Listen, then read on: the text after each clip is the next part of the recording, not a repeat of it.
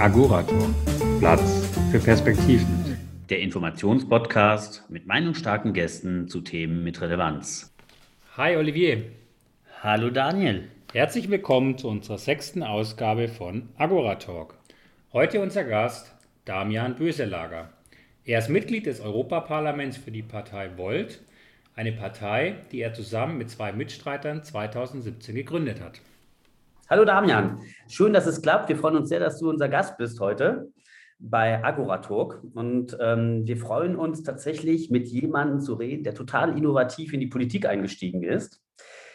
Allerdings fragt man sich ja auch, was treibt einen jungen Mann Ende 20, sein Leben der Politik zu widmen, in einer Zeit, in der Politikverdrossenheit doch so groß ist?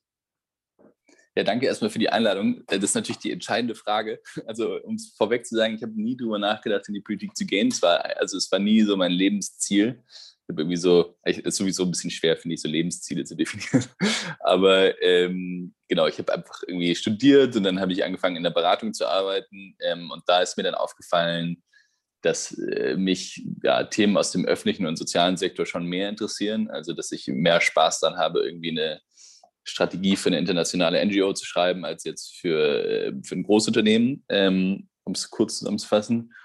Und dann habe ich einen Master angefangen in öffentlicher Verwaltung in Amerika und dachte gemütlich, ich fahre jetzt zwei Jahre in New York, alles schön und danach gehe ich zu meinem sicheren Job zurück und ist alles gut. Ähm, und dann war das aber halt zu so einer Zeit, ähm, die halt irgendwie ein bisschen politisch geladen war. Also 2016 im September habe ich da angefangen äh, da war gerade im Sommer das Brexit-Referendum gewesen. Ähm, das heißt, da irgendwie hat man sich eh schon so ein bisschen gewundert, so krass, irgendwie dachte ich, dass so, ich weiß nicht, die Welt, die Politik irgendwie immer besser wird und alles wächst immer eher zusammen und äh, größer und äh, wird, ja, ergibt irgendwie mehr Sinn oder so. Und äh, diesen Brexit hat man, also hatte ich zumindest das erste Mal so das Gefühl, krass, das kann halt auch richtig krass schief gehen, das kann richtig nach hinten losgehen. Ja, und das war dann so irgendwie der Anfang. Und dann äh, habe ich da eben ich kann euch jetzt die ganze Geschichte erzählen, wenn ihr, wenn ihr wollt, aber habe ich da halt irgendwie dann angefangen, drüber nachzudenken. Ja. Was für unsere Zuhörer sicherlich sehr interessant ist, äh, wenn wir auch hier am Anfang stehen, was, was ist Volt und was sind auch so die Zielsetzungen der Partei Volt, die ihr 2017 dann gegründet habt, zu dritt? Ja, also nachdem wir dann da eben äh, saßen in Amerika ähm, und ähm, ja, darüber nachgedacht haben, wie wir damit umgehen, dass jetzt äh, dieser, dass die EU auseinanderfällt, äh, gefühlt und dass, ähm, dass dann Trump auch noch gewählt wurde und so, haben wir dann überlegt, äh, so, was ist denn eigentlich die, die Antwort auf diese Fragen? Ja? Also, was kann man denn machen, um diesen Trend, den man sieht mit immer mehr rechtspopulistischen äh, Parteien und irgendwie immer mehr Auseinandersplitter in der Gesellschaft, aber eben auch so irgendwie, äh, wie ihr es vorhin gesagt habt, äh, oder in der Einleitung, es hat ja echt keiner mehr Bock auf Politik. Also auch diese Politikverdrossenheit, wie man damit umgeht. Und äh, daraus haben sich dann auch unsere Zielsetzungen entwickelt. Also die Zielsetzung äh, für mich ganz persönlich ganz klar von Anfang an äh, fast die wichtigste war es, Leute wieder in die Politik oder für Politik zu begeistern, wieder in die Politik zu treiben. Einfach weil aus meinem Freundeskreis und auch aus meiner persönlichen Erfahrung heraus ich irgendwie nicht das Gefühl hatte, dass das so, eine attraktive, so ein attraktiver Weg ist irgendwie für viele. Und ich glaube, das ist ein Problem. Ich habe dann später mal nachgeschaut und ähm, seit 1980 hat sich die Mitgliedschaft in Parteien halbiert in Europa. Das heißt, äh, es hat halt keiner Lust, äh, irgendwie in die Politik zu gehen mehr. Und ich glaube, das ist schon ein Riesenproblem, weil ähm, wir im Endeffekt die Leute wählen, die, die irgendwann in die Politik gehen und die Leute dann halt auch äh, die Entscheidungen treffen darüber, wie unsere Gesellschaft in der Zukunft auszusehen hat, zu, zu einem nicht unbeträglichen Teil. So, das ist, war für mich so die erste äh, wichtige Zielsetzung, würde ich sagen. Da gibt es noch viele weitere. geschafft, dann dieses zu überwinden, weil ich meine, ähm, du kommst ja quasi vom Teufel, ja, von McKinsey. Ja, also ähm, eigentlich der klassische Karriereweg, äh, wie du sagtest, was ist der nächste Job und der nächste Level. Wie kommt man dazu, dann doch diesen Schatten zu, über, zu übergehen oder zu überspringen und dann doch in die Politik zu gehen? Und ist es eigentlich schwierig, diesen Schritt zu gehen? Und auch nochmal die Frage, könnt ihr einfach auch andere motivieren, dasselbe zu tun? Also ich glaube, wir schaffen es schon, viele Leute anzusprechen, die vielleicht vorher nicht so Bock hatten. Ähm, also letzte, das letzte Mal, als ich geschaut habe, waren es halt ungefähr 70 Prozent Leute, die bei uns dabei sind, die, ähm, die eigentlich vorher nichts mit Politik an, am Hut hatten oder zumindest kein Mitglied in irgendeiner Partei waren. Ähm, das heißt, es, das funzt, glaube ich, schon, äh, einfach weil wir auch glaube ich, nicht versuchen zu sagen, hey, wir sind die perfekte Partei, sondern halt einfach sagen, hier ist eine junge europäische Bewegung, die ihr mit aufbauen könnt. Und die Werte sind ganz simpel irgendwie, dass wir versuchen, mit einer positiven, pragmatischen, progressiven Idee von Politik nach, nach vorne zu gehen. So. Und wir, also auch wenn ich ja gesagt habe, am Anfang unsere Idee war, oder mein Gefühl war schon so äh, daraus, oder meine Aktivität hat sich schon daraus auch begründet, dass es irgendwie gerade scheiße lief. Ja? Also dass halt irgendwie Trump gerade gewählt wurde und dass äh, Marine Le Pen halt gerade einen starken Wahlkampf gemacht hat und so und die AfD danach den Bundestag eingezogen ist. Aber der Ansatz, den wir fahren, ist eigentlich ein rein positiver, zu sagen, wir müssen eigentlich eine positive Vision entwickeln ähm, und die Leute dafür begeistern. Das ist viel mächtiger und viel kräftiger und auch viel besser für die Gesellschaft, als wenn wir jetzt sagen, die blöde AfD, ja, die blöde AfD. ähm, das, das ist irgendwie äh, so der, der Grundansatz und ich glaube, es funktioniert auch äh, ganz gut. Das, also, warum habe ich es gemacht? Äh, es war einfach naiv, glaube ich. also irgendwie, ähm, keine Ahnung, saß ich, also das ist ja, das ist ja einfach so, wie halt Menschenleben irgendwie gehen. Ich saß halt da mit diesem Italiener, der Italiener war äh, oder ist ein extrem willensstarker Typ, ähm, der halt irgendwie gesagt hat, so Italien, das geht mir alles auf die Nerven, ich könnte jetzt eine italienische Partei. Und dann ähm, hat er mich, glaube ich, hat mir ein Mittagessen bezahlt dafür, dass ich mit ihm da sitze und irgendwie drüber nachdenke, wie man, äh, wie man das gut strukturieren könnte oder so. Und ähm, in New York sind Mittagessen teuer, deswegen habe ich dann gesagt, okay, na gut, komme ich halt mit so. Und dann äh, ja, macht es mir halt, glaube ich, Spaß, Sachen zu strukturieren, über Sachen nachzudenken, wie man es gut machen kann. Ich habe schon ein grundpolitisches Interesse gehabt, auf jeden Fall. Und äh, so diese, dieser Reiz, einfach was zu bauen, was ähm, grundsätzlich aus meiner Perspektive nur positive Auswirkungen hat, ähm, war irgendwie auf jeden Fall stark. Also, oder um es andersrum zu sagen, ich bin, glaube ich, eher kritisch. Ähm, aber für mich hat es irgendwie alles Sinn ergeben. Ne? Erstmal tatsächlich irgendwie größer denken als national, wenn man eine, eine Partei aufbaut. Also sagen wir, lass uns halt irgendwie äh, akzeptieren, dass Klimawandel ja, ein Asylsystem und also diese ganzen großen Themen unserer Zeit, Digitalisierung oder Außenpolitik oder so, alle nur funktionieren, wenn Europa wirklich zusammenwächst. Das hat für mich Sinn ergeben. Ähm, und halt dann eben, wie, wie gesagt, äh, dass es äh, grundsätzlich so ist, dass, ja, dass wir irgendwie wieder Leute für Politik begeistern müssen, die eigentlich normalerweise irgendwie das nicht machen würden, weil sie halt sagen, ich habe vielleicht einen Karriereweg, den ich vor mir habe, ich habe irgendwie tausend andere Sachen, die ich mir vorstellen kann, ich habe auch mehr Bock, äh, Fahrrad zu fahren am Wochenende, als mich jetzt hier irgendwie auf den Parteitag zu setzen, dass man genau diese Leute, die eigentlich gerade keinen Bock haben, halt wieder begeistern muss. Also es ist, ist auch, glaube ich, so mein, mein Hauptappell, ähm, was ich jetzt als meine Erfahrung irgendwie mitnehme, ist zu sagen, so, hey, äh, gerade wenn du keinen Bock hast, dann ist, ist, Politik genau das Richtige für dich. So. Also, und wir sollten nicht denken, dass, ähm, dass die Politik so eine Welt ist für sich, die man halt in der Zeitung irgendwie liest, die weit weg ist von uns, die eigentlich nichts mit uns zu tun hat, sondern es ist halt unsere Welt. Und es ist äh, total einfach, politisch aktiv zu werden. Man kann einfach jetzt in der Sekunde irgendwie sein iPhone nehmen oder sein Telefon, ich will ja keine Schleichwerbung machen, Entschuldigung, ähm, nehmen und dann äh, irgendwie rausfinden, wer so die, der Lokalverband der Partei ist, die man am liebsten mag. Ja? Hoffentlich irgendeine pro-europäische, demokratische Partei irgendeiner Art, ja? die gibt es ja, äh, gibt's ja einige. So dass man dann halt irgendwie sich aber die raussucht, auf die man Bock hat und sagt, hier Lokalverband XYZ, ich schreibe euch einfach mal und frage euch mal, wo das nächste Treffen ist. Also das ist so mein, äh, ich glaube, mein, mein Grundgefühl, was da am Anfang mich dazu getrieben hat, mitzumachen und was mich auch immer noch, oder was ich immer noch versuche, Leuten mitzugeben, zu sagen, so, eigentlich regt sich jeder mittlerweile über irgendein Thema auf. Klimawandel, Migration, egal, irgendein Thema äh, geht uns an. Ja? Also mit Migration meine ich das Leiden an unseren Außengrenzen, ja? nur um es vielleicht mal klarzustellen. Ähm, also irgendein Thema geht uns alle an, aber diesen Schritt zu verstehen, dass diese ganzen Themen auch in der Politik angegangen werden müssen und gelöst werden müssen, äh, ist irgendwie, finde ich, was Wichtiges. Sorry, ich habe jetzt ein bisschen gelabert darüber, aber ist mir wichtig. Kein Thema. Wir haben, wir haben einen Punkt vielleicht noch gar nicht verstanden. Also Volt steht ja, ihr habt ja drei Ps, ne? paneuropäisch, pragmatisch, progressiv. So, wir haben uns gefragt, ähm, paneuropäisch äh, und pragmatisch. Also paneuropäisch heißt ja auch groß, vernetzt über, über die Landesgrenzen hinaus innerhalb der EU äh, und pragmatisch. Ist das nicht ein Widerspruch, äh, dass, dass sich quasi Größe und der paneuropäische Ansatz mit einem, durch, durch einen pragmatischen Ansatz eigentlich widerspricht? weil es bremst, weil der Pragmatismus, den man vielleicht leben möchte, durch große Abstimmungsrunden äh, über die Landesgrenzen hinaus sich vielleicht einfach negativ bedingen können. Das Problem heute ist, ist, dass äh, die EU überhaupt nicht pragmatisch ist. Also um es mal umzudrehen, ich war nie so ein krasser EU-Fan. Ja? Also ich bin jetzt nicht äh, aus meinem Hintergrund jemand, der schon immer gesagt hat, also Sprachen und EU, das ist das Holz auf der Welt, irgendwie so. Das ist nicht mein Hintergrund. Ich, wie gesagt, komme aus der Privatwirtschaft. Natürlich habe ich über Grenzen hinweg gearbeitet, aber das habe ich vielleicht nicht so jetzt wahrgenommen als äh, irgendwie die große Errungenschaft der EU oder so. Also mehr so im Hinterkopf, vielleicht aus dem Geschichtsunterricht.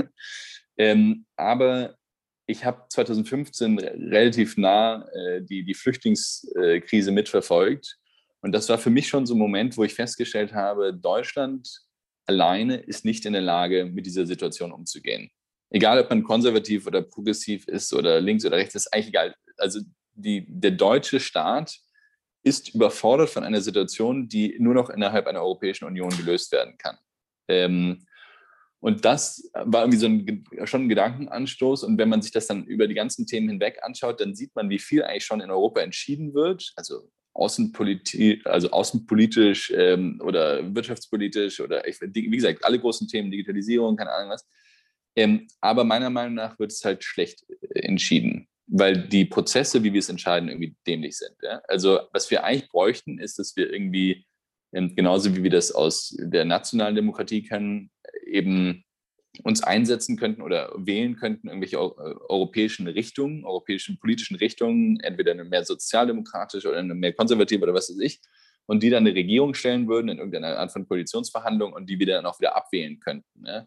Aber das ist, funktioniert halt gerade nicht so wirklich. Obwohl wir also diese Entscheidungen auf europäischer Ebene schon treffen, ähm, haben wir uns ein System ausgesucht, was so ein Mix ist aus ähm, Intergouvernementalismus, also übersetzt, äh, die Regierungschefs setzen sich zusammen in einen Raum und feilschen irgendeinen Scheiß aus, ähm, wie das jetzt auch zum Beispiel bei Corona passiert ist äh, beim Corona-Wiederaufbaufonds, die habe ich äh, auch mitverhandelt und da habe ich es ganz live mitverfolgt. Da sitzen dann halt irgendwie Merkel und Orban und Orban sagt, nee, ich will nicht und Merkel sagt, doch und äh, der Niederländer Rutte sagt, nee, ich, also Geld gibt es von mir gar keins und so. Also das ist ein beschissener Entscheidungsprozess. Es gibt keine, keine Organisation im Privatsektor, die so funktionieren würde, dass sie halt sagt, wir geben irgendwie 27 Leuten ein Veto, die auch noch per Wahl nur das Interesse ihrer eigenen Bürgerinnen und Bürger vertreten sollen. Das ist ja ihr Auftrag. Also die dann zusammenzusetzen und sagen, äh, ihr müsst jetzt ausfalschen, was am besten für den europäischen Mehrwert ist, ist einfach eine Schwachsinnsidee. Und das, da, da müssen wir halt irgendwie drüber hinwegkommen,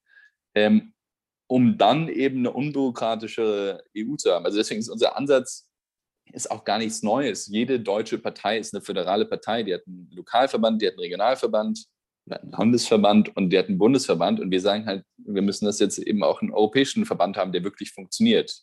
Und da muss die Macht liegen, damit, oder also muss sozusagen das Parteizentrum liegen, wenn man so will, damit es dann nicht so ist wie jetzt gerade, dass man halt so pseudo-europäische Parteien hat. Ja, das ist einfach alles. Und natürlich macht es es äh, ein bisschen komplexer, ähm, weil wir halt jetzt irgendwie äh, 27 Länder und, und die Leute, die da drin arbeiten, alle miteinander verbinden und zusammenbringen mussten. Aber wir haben ja auch unglaublich technische Möglichkeiten mittlerweile. Wir können, das haben wir jetzt in Corona auch alle gelernt, aber wir haben gesagt mit Volt schon immer äh, digital gearbeitet, äh, mit Shared Docs und äh, Videokonferenzen und keine Ahnung was. Also ähm, in der Hinsicht sind wir, glaube ich, auch relativ effizient und pragmatisch, da Prozesse und auch Strukturen aufzubauen, die irgendwie vergleichbar sind und die funktionieren. Aber das ist ganz schön kompliziert, kann ich mir vorstellen, weil du bist ja im Europaparlament mit dieser Position auch konfrontiert mit den genau gegenteiligen Positionen. Das ist ja auch Demokratie, ja, man muss das ausfechten und aus, wahrscheinlich auch aushalten. Aber eine echte, eine echte Mehrheit zu finden in Richtung der Stärkung, so von, sagen wir mal, einem paneuropäischen Ansatz. Wir lesen ja auch bei euch, äh, lasst uns versuchen, vielleicht äh, so etwas wie einen europäischen Ministerpräsidenten, also mehr europäische Exekutivgewalt zu haben. Ja, das ist wahrscheinlich unglaublich schwer durchsetzbar. Und wenn man das aushalten muss mit den Tagesnachrichten, jeden Tag ertrinken Flüchtlinge im Mittelmeer, ähm, die, die Länge dieser Veränderungsprozesse quasi auszuhalten, das verlangt wahrscheinlich eine ganz schön dicke Haut, oder? Das ist dann halt wieder die Frage des Pragmatismus. Ja, ich hätte natürlich jetzt am Anfang meines Mandats einfach sagen können, ich werde jetzt zum Dorfschreier. Ja, ich setze mich jetzt nach Brüssel und ich schreie die ganze Zeit nur darüber, was alles scheiße läuft. Ja? Das ist ja eine Option.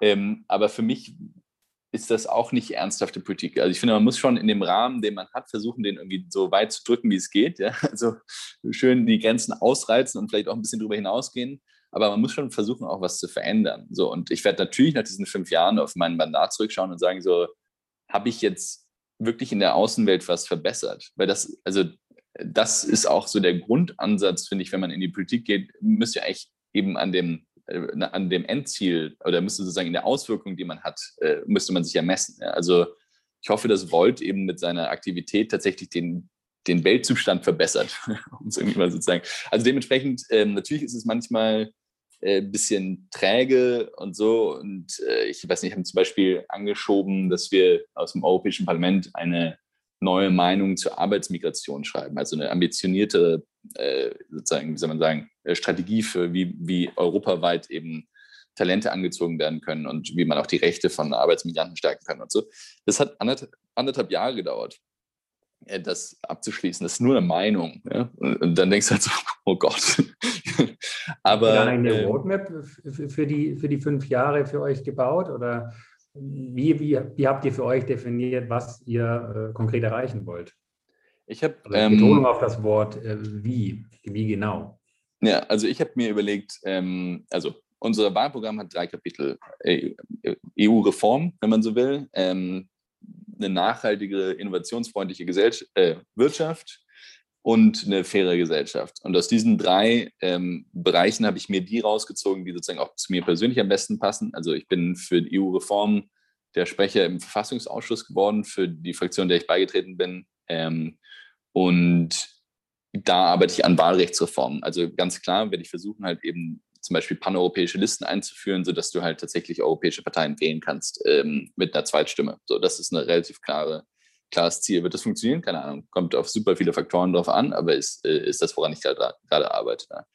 Ähm, das zweite, innovationsfreundliche Wirtschaft, arbeite ich ähm, an der Datenstrategie. Äh, das heißt, äh, also gibt es halt, oder alles, was Digitalpolitik ist, äh, bin ich da irgendwie so ein bisschen mit drin, aber vor allen Dingen mit Fokus auf, äh, wie sieht eigentlich Datenteilen von personenbezogenen Daten und von nicht personenbezogenen Daten ähm, aus in einer Art und Weise, dass es halt irgendwie äh, ja, nicht so vermachtet ist, sondern tatsächlich dem Individuum mehr Macht gibt, aber auch den kleinen und mittelständischen Unternehmen irgendwie Zugang ermöglicht zu diesem Datenmarkt. So, das ist irgendwie das Ziel da. Ähm, und bei dem Thema Migration, Asyl, das ist wie gesagt ein Thema, was mir sehr wichtig ist, äh, versuche ich, also ich war auch in Lesbos und habe mir diese angeschaut und da gibt es dann halt so einen riesen neuen Pakt für äh, Migration und Asyl. Da arbeite ich an einer Gesetzesakte mit.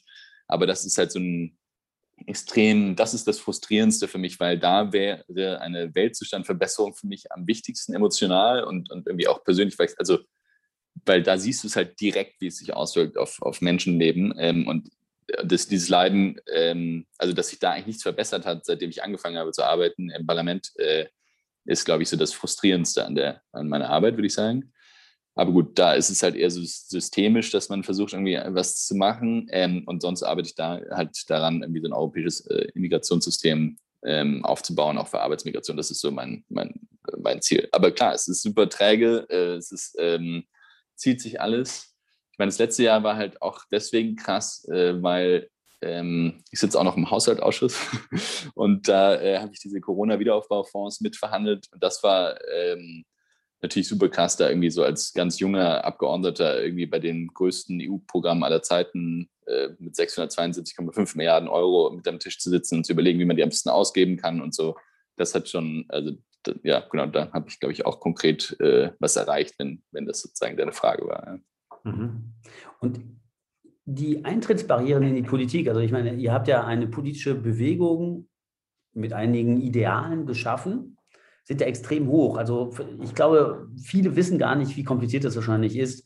Ihr musstet äh, oder ihr habt eine Partei gegründet, es gibt ja das Parteiengesetz. Ähm, wie du sagtest, es gibt einen Bundesverband, Landesverbände, dann gibt es eure Regionalverbände oder City-Teams. Ähm, warum müssen die Eintrittsbarrieren so hoch sein, ja, wenn man da reingehen will? Also man macht es ja Newbies ja gar nicht so einfach.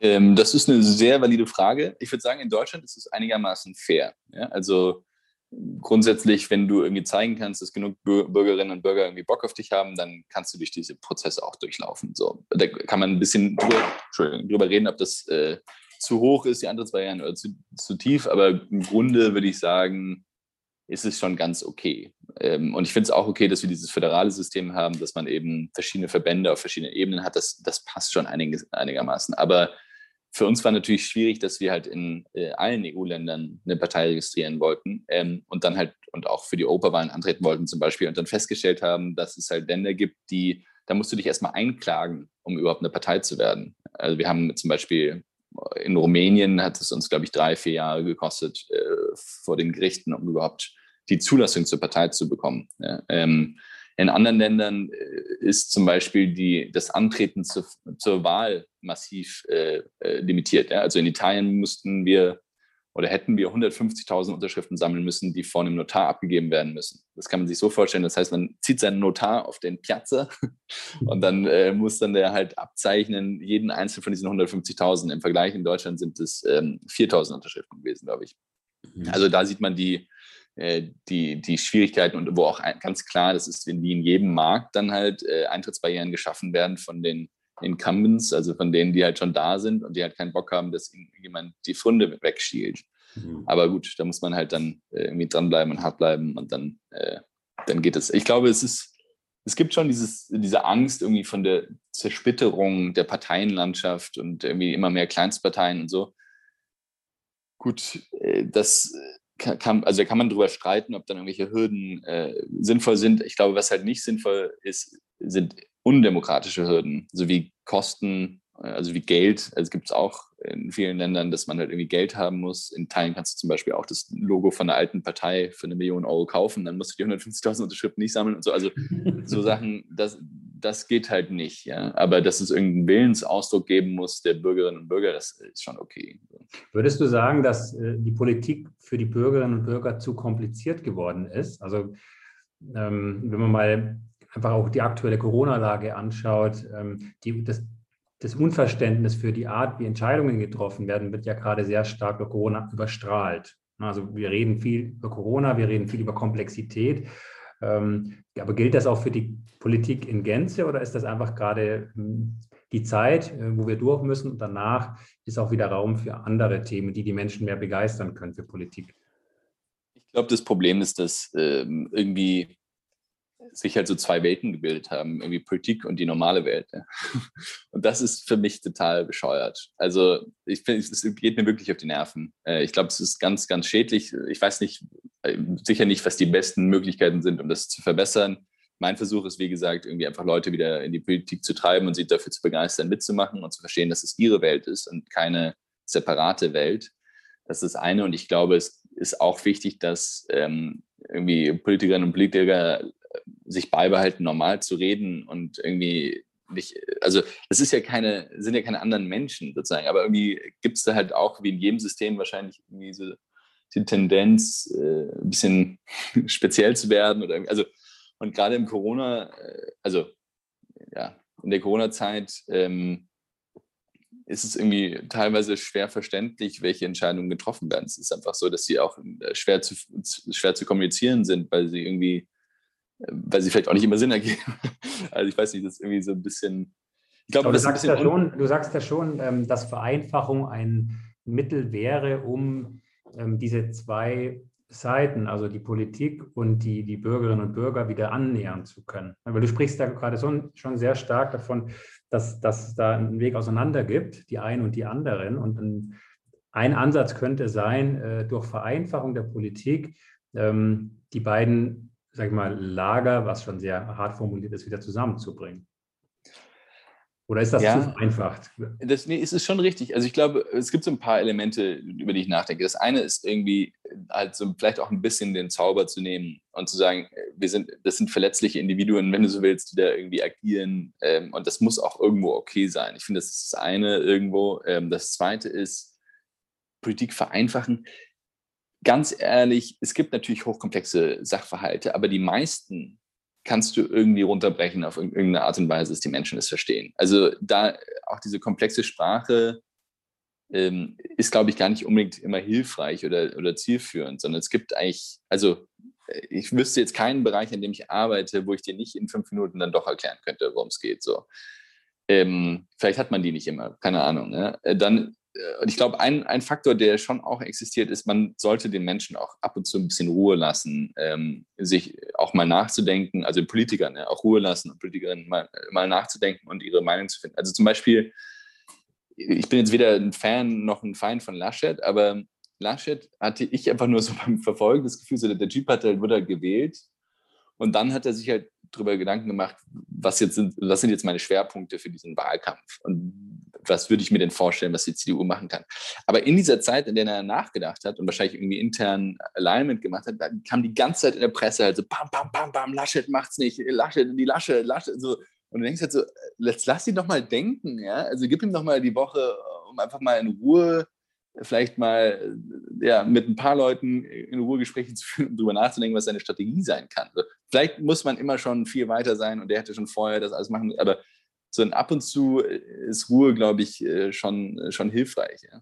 Also, keine Ahnung. Manchmal denke ich, äh, die sind schon auch sehr getrieben, so in, diese, in diesem Aufmerksamkeitskegel der, der Exekutive. Also ich bin auch manchmal ganz dankbar, da jetzt äh, in der Legislative zu sitzen und als Parlamentarier zu arbeiten und vielleicht ein bisschen mehr Ruhe zu haben als jetzt die Exekutive sie hat. Ja, mit Sicherheit, ja. Während Herr Laschet nachdenkt, ist ja unser großer Spruch in Deutschland diese Woche.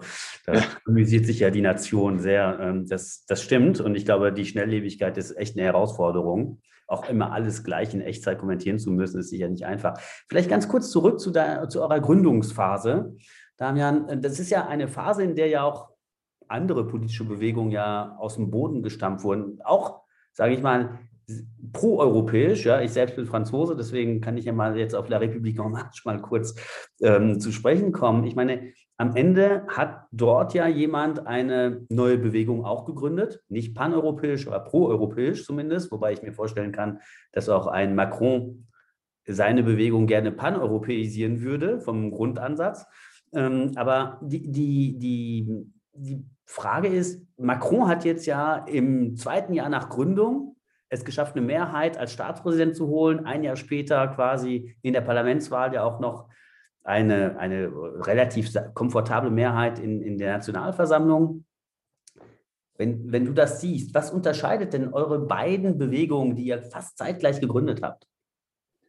Also äh, ich versuche immer nicht negativ über andere Parteien zu reden, weil das irgendwie, glaube ich, wenig bringt. Ähm, ich finde es total beeindruckend, was er da gemacht hat. Ja? Also so tatsächlich eben auch aus dem Aspekt heraus, viele Leute in die Politik zu bringen, die halt vielleicht vorher nicht politisch aktiv waren. Das finde ich, hat er gut gemacht. Ähm, und äh, auch diese, am Anfang zumindest diesen Bewegungscharakter zu haben und irgendwie diese großen Listening-Tours zu machen und so, das fand ich schon alles ziemlich cool. So. Ähm, es gibt ja auch noch äh, äh Varoufakis, der auch versucht hat, irgendwie so eine europäische Bewegung mehr aufzubauen. Ich glaube, was unser Vorteil in der Hinsicht ist, ist dass wir halt so no, Nobody sind äh, im Grunde. Ja. Also ähm, wir sind auf jeden Fall nicht irgendwie eine rein von Damian Bösenager getriebene Bewegung aus Deutschland heraus oder so, sondern oder von den anderen, aus den anderen Ländern heraus, sondern es ist halt eine Bewegung, die sich um, aufgebaut hat, um halt so ein Kernteam, die halt gesagt haben, okay, wir machen es jetzt einfach, aber dann sich ziemlich schnell verteilt hat, was auch die Machtstruktur angeht. Ja. Und das also ich glaube, es ist halt wirklich viel mehr eine Bewegung als, ähm, als ein auf eine Person ausgerichtetes äh, Team, wenn du so willst, das halt irgendwie auch in der Lage war, basierend auf der Popularität der Person dann irgendwie massiv in kürzester Zeit Gelder ranzuholen. Ja? Also ich meine, Macron hat, glaube ich, für seinen Wahlkampf erstmal einen Kredit von 10 Millionen bekommen oder wie viel war es? 12 Millionen, als er angefangen hat. So, ich meine, wir haben mit, ich glaube, unser erstes Jahresbudget waren irgendwie 60.000 Euro. Ja? Also wir haben halt irgendwie uns aufgebaut mit Freiwilligen. Ähm, und das ist, also auch unsere Wahlkampfbudgets für die Europawahl waren, waren Bits im Vergleich zu den, zu den anderen Parteien. Wir haben halt, es sind halt alles wie Leute, die geflyert haben oder die halt gesagt haben, ich bin Designer, ich helfe jetzt hier irgendwie. Also, also es ist halt eine ganz andere Art der, der Entwicklung unser Ansatz ist auf jeden Fall ein super langfristiger. Also ganz klar auch Fokus auf Lokalpolitik ähm, und äh, wie nach und nach halt versuchen, eine, eine, europäische Partei aufzubauen, die auch stabil funktioniert überall in Europa. Also das ist halt irgendwie ein bisschen eine, eine andere Idee, würde ich sagen.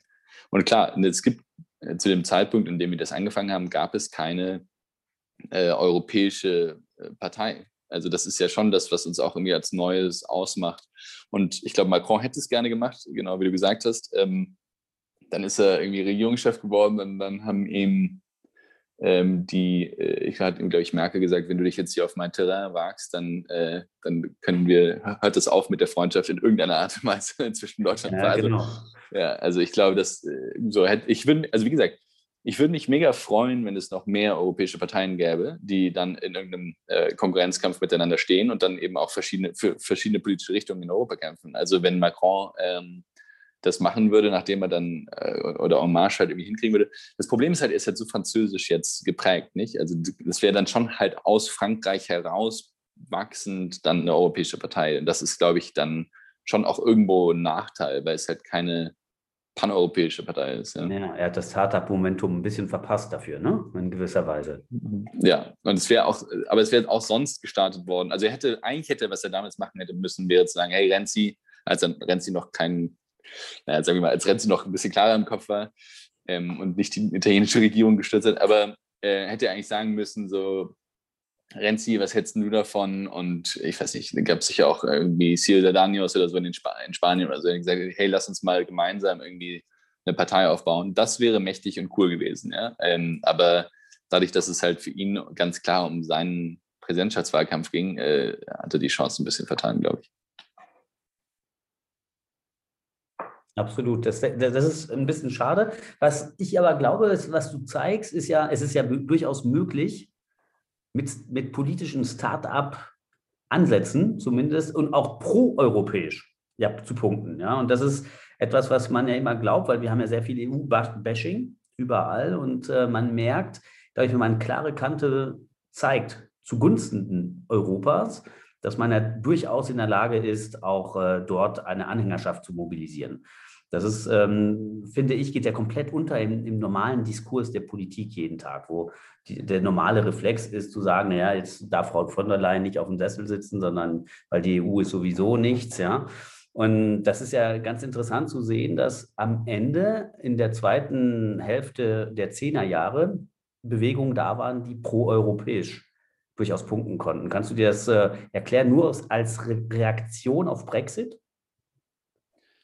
Also ich glaube, ähm, dass man super pro-europäisch sein kann und trotzdem auch die Fehler oder die sozusagen ja, Designfehler vielleicht der EU äh, ansprechen kann. Also wie gesagt, unser Programm ist extrem EU-reformistisch. Also wir wollen gerne die EU zu einer parlamentarischen normalen Demokratie entwickeln. Ganz klar, das ist unser Ziel. Ähm, da sind wir nicht und ich glaube oder ich weiß aus meinen persönlichen Erfahrungen jetzt, was das für Probleme ähm, in sich birgt, dass wir das nicht sind. Ja? Also die, also wir könnten auch Corona nehmen, die, die Impfstrategie. Wie, wer hat im Endeffekt entschieden, wie und wo äh, welche Impfstoffe gekauft werden? Es hat entschieden ein Steerco, also ein Steering Committee aus den nationalen Gesundheitsministern, ähm, der äh, von der Leyen auch vorsaß. So, ja? Wer ist jetzt verantwortlich, accountable and responsible äh, für die Fehlentscheidungen? Sind, ist es dieses Steelco? Ist es Frau von der Leyen? Ist es der Typ, der verhandelt hat, diese Verträge? Weiß halt niemand mehr, weil es zu komplex ist. Wenn man einfach irgendwie eine gewählte Regierung hätte, die dem Parlament verantwortlich wäre, dann würden wir jetzt die Gesundheitsministerin einbestellen und sagen, sorry, aber du hast verkackt. äh, bitte äh, ja, überleg dir doch mal, ob du jetzt den Job noch lange weiter, Entschuldigung, noch lange weitermachen möchtest. So. Aber dadurch, dass wir halt diese verqueren Vermischungen von nationaler Kompetenz und europäischer Kompetenz haben, ähm, kommt es halt immer wieder zu Brüssel-Bashing. Also zum Beispiel ein anderes Beispiel. Ja? Ich hätte ähm, äh, ich habe einen Artikel geschrieben im Guardian darüber, nachdem ich in Lesbos war und mir die Situation angeschaut habe, gesagt, es ist einfach unerträglich, dieses Leiden, was ich hier sehe. Das ist für einen Europä auf europäischem Boden einfach nicht nachvollziehbar, dass sowas existieren kann. Es kann einfach nicht sein so. Und dann hat der Guardian drüber getitelt, Brussels looks the other way. Und das stimmt aber nicht so ganz, weil wer, wer ist daran schuld, dass wir kein funktionierendes europäisches Asylsystem haben? Sind die Innenminister, die Innenministerkonferenz. Also Seehofer und die ganzen Innenminister der anderen Länder. Die haben irgendwann gesagt, wir können dieses Thema Asyl nicht mehr äh, diskutieren, das nehmen wir von der Agenda, es ist zu schwierig und damit haben sie den gesamten Gesetzgebungsprozess gestoppt, was das europäische Asylsystem angeht. das ist, wenn du wissen willst, wer schuld ist oder wer who looks the other way, es ist nicht Brüssel, sondern es sind halt die nationalen Regierungen, also in dem Fall die nationalen Innenminister, die halt gesagt haben, so, nee, haben wir jetzt halt keinen Bock mehr drauf, kriegen wir nicht hin. Weil sie halt wieder gemeinsam mit allen 27 entscheiden wollten. So.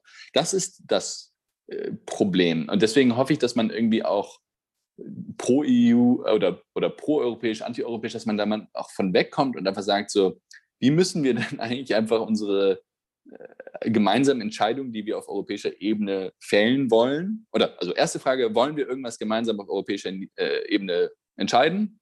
Meine Antwort ist ja, weil ich weiß, dass unsere Länder einzeln zu klein und zu dumm sind, um die großen Themen der Zeit anzugehen. Zweite Frage, wie willst du es entscheiden? So, da hast du zwei Optionen. Entweder du sagst, äh, wir setzen intergouvernementalistisch, nennen wir das, halt alle Regierungschefs immer zusammen zu jedem Thema oder meinetwegen auch ihre Minister und die falschen das aus, dann brauchst du keine EU, EU, dann hast du einfach halt irgendwie so Länder, die sich zusammensetzen. Ist ein ganz beschissenes Entscheidungssystem. Aber das ist immer noch im Kern teilweise oder zu großen Teilen das, was derzeit in der EU passiert. So. Die andere Option ist, du sagst, wir machen das, was wir gelernt haben, nämlich parlamentarische Demokratien aufbauen. Also lass uns halt eben ein Parlament bauen und da wählt man Parteien, europäische Parteien und die äh, Mehrheit, die gewählt wird, stellt eine Regierung und die kann dann halt auch wieder abgewählt werden. Ja, also so dass der Grieche, der im Moment das Gefühl hat, äh, oder in der damals in der Finanzkrise das Gefühl hatte, Merkel hat ihm irgendwie mit Austeritätspolitik seinen, seinen Job kaputt gemacht, dann halt das nächste Mal die Chance hätte zu sagen, ich wähle nicht konservativ, sondern ich wähle sozialdemokratisch oder links. Und dann gibt es eine sozialdemokratische linke Regierung, die dann sagt, Austerität finde ich scheiße, ich mache Investitionenprogramme oder so. So diese Mechanismen muss es geben, damit die Leute nicht so ähm, ja, wie soll man sagen, frustriert werden und das Gefühl haben, es gibt kein, also keine demokratische Macht habe über diese Leute, ja. also oder über die Entscheidungen, die getroffen werden. Sorry. Aber ich glaube, es ist gar nicht so kompliziert im Endeffekt. Genau, aber wahrscheinlich nicht einfach ist das Durchstechen. Damian, wir sind sehr dankbar, dass du dir die Zeit genommen hast, uns mal ein paar Einblicke zu geben in eure Sicht auf die Themen, die in der Tat pragmatisch sind und progressiv. Ähm, es wäre wichtig, glaube ich, dass man noch mehr von euch hört. Ja?